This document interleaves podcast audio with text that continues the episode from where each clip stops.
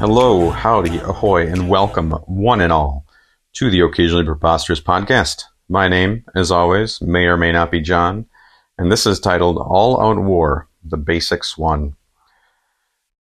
For some of us, the only glimpse of war we know is what's on TV. New conflicts every year, it seems, and we will never lack for violence in the world. But have you heard of the war that's been going on for billions of years? Yep, on the scale of probably trillions of trillions or trillions and trillions of casualties. No end in sight, it'll probably go till the end of time.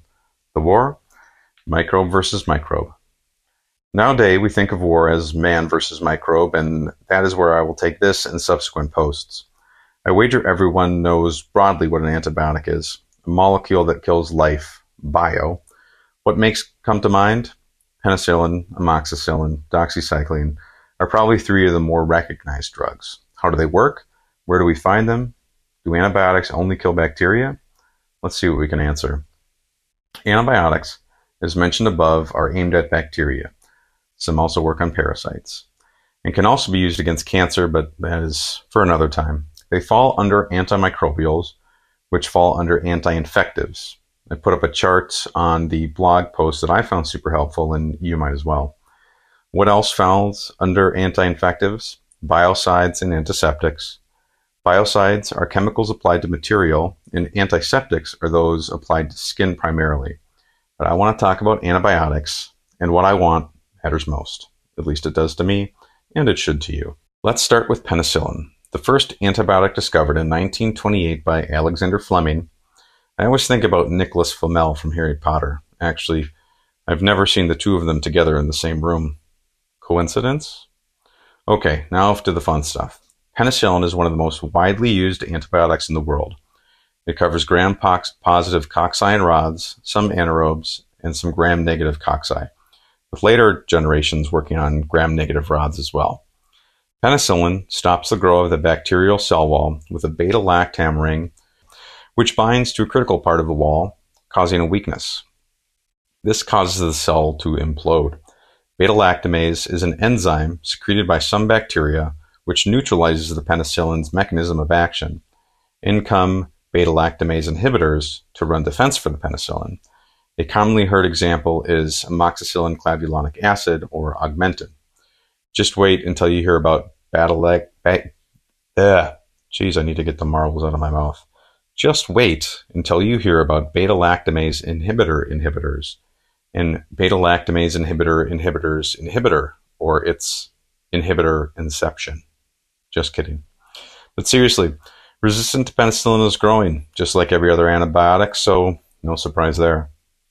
The mechanism listed above is called enzymatic degradation, but others are around as well.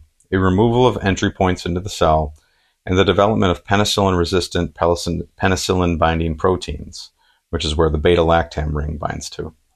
Penicillins have poor ability to enter the cerebral spinal fluid, CSF, getting marginally better with each passing generation. They're cleared by the kidneys primarily. Some common side effects include nausea, vomiting, diarrhea, rash, CDAD, neutropenia with long-term use, and electrolyte imbalances due to the excretion via the kidneys. One of the key takeaways I found was to confirm the infection is susceptible to penicillin given the high rates of resistance.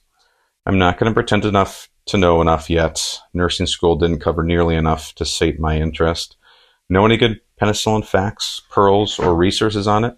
Please share and fill me in on what you know. Tying this back to the billion year war that I talked about, penicillin was derived from a fungus, which is and produced the antibiotic on its own to fend off different bacteria. So that's where that war comes in. It's funny how everything kind of evolves to take advantage of its environment around it and builds up defense mechanisms and then those things build up defense mechanisms against the previous iterations and so on and so forth until, hey, we get to humans with nuclear weapons. Ain't that fun?